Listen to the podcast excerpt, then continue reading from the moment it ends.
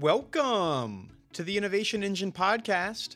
I'm Will Sherlin, and on this week's episode, we'll be looking at the Innovation Expedition what Christopher Columbus, Edmund Hillary, and other famous trailblazers throughout time can teach us about corporate innovation, what to take into account when figuring out who to invite on your own innovation journey, and the mindset necessary to complete successful innovation efforts.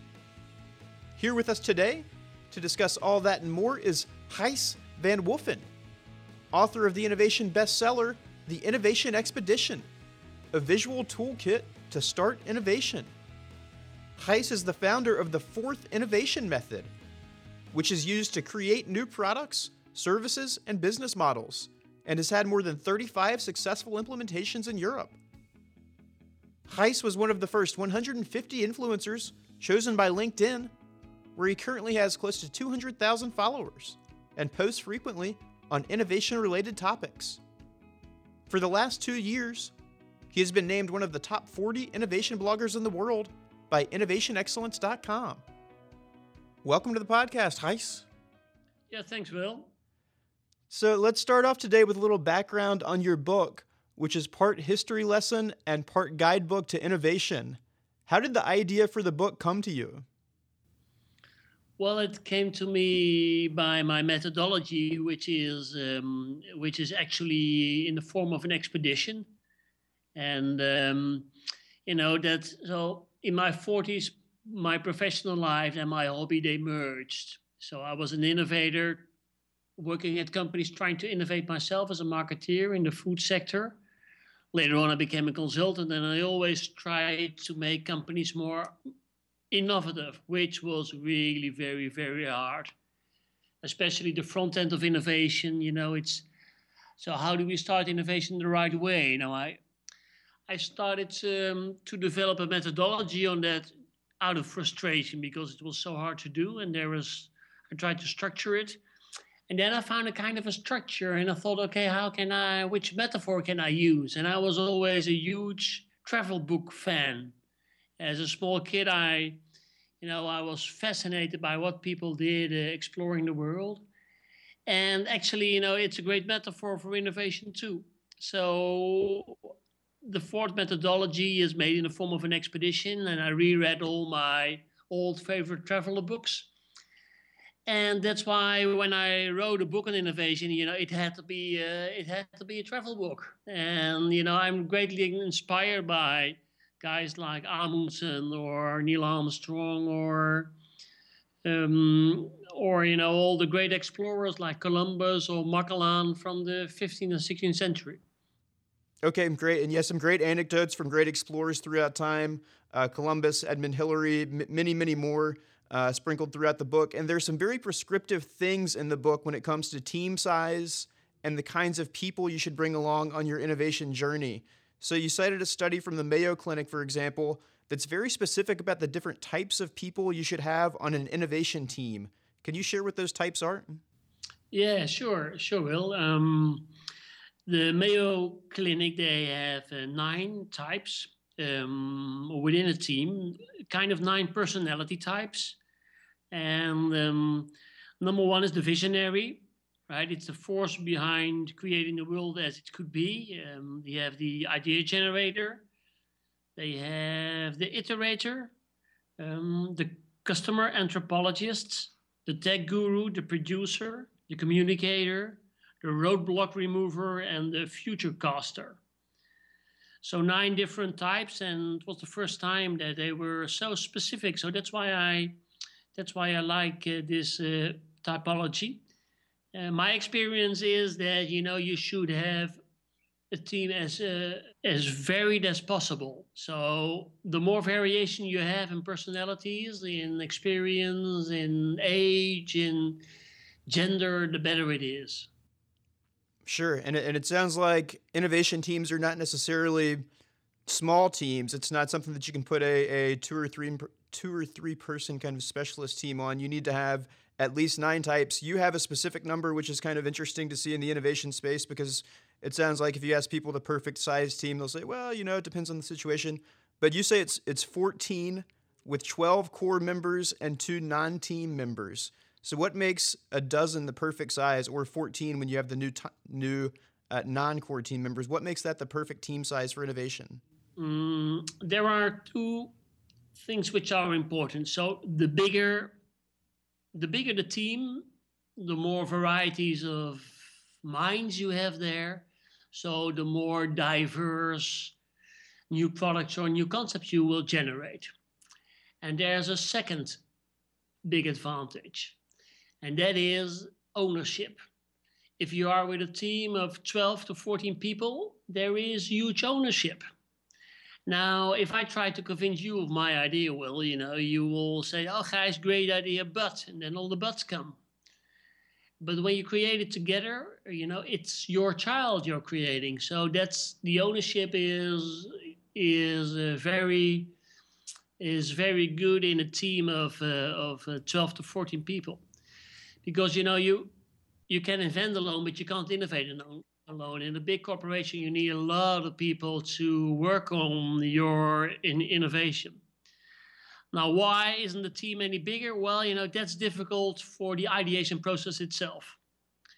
So my ideal team size is around 12, 14, you know, might be 16, and then you still have kind of have one group and one ideation process.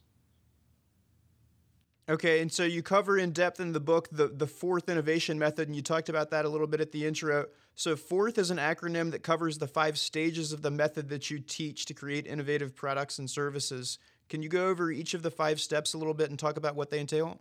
Yeah, sure, sure. Now, it's um, FORCE is an acronym. It stands for Full Steam Ahead, Observe and Learn, Raise Ideas, Test Ideas, and Homecoming it's a structured start of the of innovation you know normally it would be chaos. Now where would those great ideas come from? And here you start in five phases. Mm, it's an expedition of 20 weeks with a team of around around 14 15 people. Mm, they don't spend their time full time on it you know it's around one half day a week. And you start with full steam ahead now, this is very important because at full steam ahead, there are two things. You make your innovation assignment. Now, where do we want to go? Do we want to climb Mount Everest or we want to conquer the South Pole, right? The team you're, you're taking with you will be quite different. And here you decided, okay, so what do we expect from innovation? But also very smart. Do we, it, does it has to be evolutionary or revolutionary? Do we want our new concepts introduced in 2000? 2015 or 2018. Uh, how much how much revenues a new product must bring in year three after introduction? So here you make your goal very concrete, tangible, and you get the team um, you get you get the team in. The second phase is observe and learn. Now you can't have new ideas if you don't have new insights. So here it's all about getting new insights. It's postponing your judgment, and go out there and explore. Explore again you know all kinds of innovation directions. And as you are out there in the market talking to all kinds of persons you know you'll get a lot of inspiration and you get a lot of ideas. Now you're not, not allowed to share them yet and just write them down in your idea books. And there is you will be looking for customer frictions in observe and learn now, people have to change their behavior to buy your innovation. Now, why should they change their behavior? They will only when you solve a problem for them. So, you shouldn't be looking for ideas, you should be looking for problems for customers. That's what you do in Observe and Learn. And then the third phase will, you know, Observe and Learn will get you outside the box, and then you share all your ideas and raise ideas. Now, a two week big ideation workshop of two days is in there. Um, you'll get 750 ideas. And, you know, we will um, yeah, converge them into, at the end, 12 concepts. Now, here you are outside of the box, but, you know, are they good ideas or not? Well, I learned to use the voice of the customer as early as possible in the innovation process. So that's why we go directly to customers and test those concepts. That you do in the fourth phase, test ideas, you test concepts, get feedback, and you choose the top three to five one. Now you end with homecoming. now, you know, this the people on board level or the vice presidents, they aren't really interested in new concept. They are interested in bringing back new business. So that's what you should do. So here you put all those outside the box ideas inside the box again. You know, making the abnormal normal, and make a business case for them, and making very concrete what what um, the innovation board can expect when they say yes to your proposal. So you return here with three to five, what I call mini new business cases. So that's F O R T H for homecoming. That's FORTH, and you do that in around 20 weeks. So, one of the things that I thought was intriguing in the book, and you put a big emphasis on testing, it's the fourth letter in the FORTH innovation method.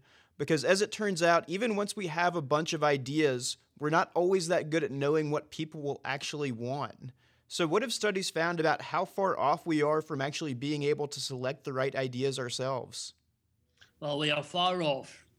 You know why? You know why? Because we fall in love with our ideas. That's the point. We can't be very objective. And what helps is having a smart innovation assignment. Right there, you have the criteria, and but often, you know, it's more an intuition or a feeling, and you forget about all the hard criteria of uh, profit potential or revenue potential or feasibility even.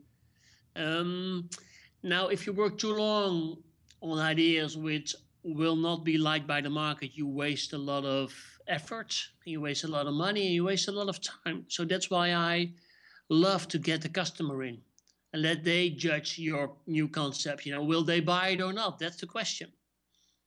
So that's why I think we are very lousy at at uh, making a ranking of our ideas ourselves. And I've done 35 FORTHs in the, the last years, and every time it's the same pattern. The ranking of customers is totally different than the ranking the company makes of its ideas. So, one of my favorite anecdotes from the book was about the famous Nintendo game designer Shigeru Miyamoto, who is famous for Chabudai Gaeshi.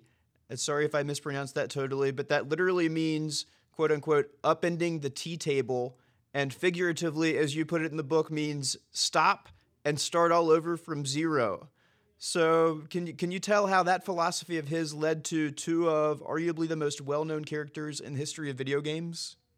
Yeah well we're talking here about um, you know super mario and you know he's also been the inventor of the of the wii and um, uh, my book is a story about the wii fit um, yeah well he did he did um, you know shigeru is a perfectionist and he stayed very close to himself. He just asked the question you know what would i like? And he developed that. He said why aren't those archived um, computer games you know why isn't there a story in it? So he made a story and that was super mario.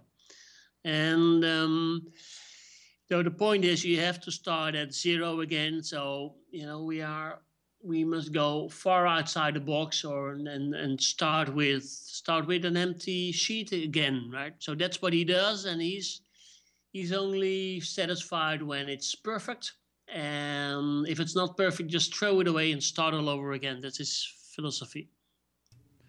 Okay got it. And and uh, and mario which i did not know but you as, as you told the story in the book actually started out as a character in Donkey Kong. He was the I, guess I maybe would have known that if I thought back to the to the very early days of playing video games. But uh, yeah. he was the carpenter chasing Donkey Kong up seven flights, I believe it was, uh, to that's get his it. girlfriend back. That's it. That's it. Yeah. Okay. yeah. Okay. So another thing that you talk about in the book is the importance of being able to think like a designer. So, what are the five traits that designers have that you think everyone could benefit from employing when they're trying to come up with these innovative new ideas? Hmm. Well, the first one is empathy. You have to be empathic. Um, innovating is all about having to do with customers and with people. Hmm? So, you know, what what do they think is important? You know, what are their frictions? And that's a great starting point. Now, the second one is integrated thinking. You know, it's you have to combine all the elements, not only one, not only the design. It must be, it must have a business model. It must have a great design. It must also be feasible. So you must be able to integrate it all And the third one is optimism, of course. Right? Don't take no for an answer. Right? How challenging the constraints are, you know, just generate new ideas and you know be optimistic about it. On the other hand, you know, you have to experiment. Will it work or not? Well, just test it, try it on small scale. So experimentalism is the fourth one. And the fifth one is collaboration. You know, collaborate with others and in the interaction and with all the knowledge of other people, you can jointly create beautiful new concepts together. So, as much as we'd like to think that everything can be planned for in advance, sometimes innovation is about luck as much as anything. In the book, you list 11 innovations that came about as a result of blind luck as much as anything else. Uh, can you share what a few of those were, and do you have a favorite among the 11? Mm. Yeah, well, you know, they, they have a, a beautiful word for it. It's called uh, serendipity, right? So it's, uh, as you could say, it's kind of a happy accident. Um, there are all kinds of happy accidents in history. You know, Alexander Fleming, you know, he discovered penicillin due to a happy accident. Well, the pacemaker was also one of them or plastics or the Wheaties or you know cornflakes or everybody will know you know the post-it uh, notes uh, story about uh, about Spencer Silver who tried to develop a super strong adhesive and he finds something completely the opposite way which his colleague used to mark pages in his hymn book um, my favorite one is a drink we all know it's coca-cola so uh, pharmacists John Pemberton, you know, he wasn't trying to make a to make a, a, lemonade. You know, he was trying to make a cure for headaches in 1886. So he mixed together all those ingredients. Mm. It took him then eight years of being get it being sold in a drugstore, you know, uh, in bottles, and um, well, the rest is history, right? We all know Coca-Cola now. Um, but it's more than only luck. You know that if you look at all those people I mentioned, they had one thing in common, and they were searching for something. So, you know, go out there searching and you'll find something. It might be the opposite of what you're looking for, but it might be better. So there was one point in the book where I literally laughed out loud, and it was when you were giving instructions on setting up a brainstorming session. And you said never, and I mean never, hold a brainstorming session in the office. Why should you hold brainstorming sessions somewhere else other than where you are on a daily basis? Yeah, you know, in the office, you're you're in the office there with the same colleagues you were there four weeks ago. Try to find a solution, and it will never work because you will, you know, you're on you're on common ground, and if you want to have inspiration, you know, you don't, get it. Inspiration in in in in an in a room without any windows, you know, in, sitting behind tables. You have to get yourself in a new environment to get new ideas. And the brainstorm isn't just everybody shouting to each other without listening, you know, that's a carefully planned process. So be wise, you know, and get a good process, postpone your judgment, get a good location, or just don't call it a brainstorm. Just calling, yeah, just just call it a yelling session at each other. okay, great. And uh, another thing that that I would love to ask about, I you you mention in the book, or you tell many stories about great uh, about great explorers really throughout time of both Earth and space. Uh, and one that I thought was very interesting was the race to the South Pole, where uh, you know, there were there were basically two teams that were going for it. One was an amateur who really didn't know what he was doing, but he but he took the time to plan ahead, put wooden planks in his skis, and you know was the first to, to get to the South Pole. So what was the difference between you know the kind of underdogs and the people who should have made it in that case? Well, the the underdog was Amundsen, and the upper dog was Scott, a British Army army officer. Now, this is my favorite story. Um, Amundsen won. Unfortunately, Scott died on his way back from the South Pole. Um, why did Amundsen win? Um, Amundsen took dogs to the South Pole, and Scott took ponies. And the first diesel tractors to the South Pole. Now, the diesel tractors, they froze within two days. Now, for pulling the carts, you know, um, Scott brought ponies. Now, ponies are rather heavy and they have snow bridges on the South Pole. So when a pony walked on a snow bridge, he fell through, he took the cart with him. Bye bye, pony, and bye bye for all the food who was on it. And the second thing is, Will, what do ponies eat? Uh, hay or grass? How much grass is there on the South Pole? uh, I'm guessing not a lot. I'm guessing none. Not a lot, no. Now, Amundsen took dogs. He saw the, he was the year before um, uh, with the Goya discovering the northwest route along Canada, and he was with the Inuit for a year. Now, the interesting point is, you know, what do dogs eat? Uh, dog food or wild game, I guess. So you could probably. Yeah, yeah, yeah. And what is dog food made of? Uh, you know, I'm ashamed to say it. Well, I guess I'm not ashamed to say, it, but I don't know. What's the answer? Well, well, well you know, dogs eat meat. And what right. are dogs made of? Meat. Meat. Wow, what a coincidence. so Amundsen, you know, he left with four, four, um, four carts, each with 13 dogs and five men. And he returned with one cart, 13 dogs, and five men. He fed the weaker dogs to keep the strong dogs strong. Well, that's clever. And that has everything to do with preparation, with observe and learn from the Inuit. So he learned how to survive on the North Pole and he applied that to the South Pole.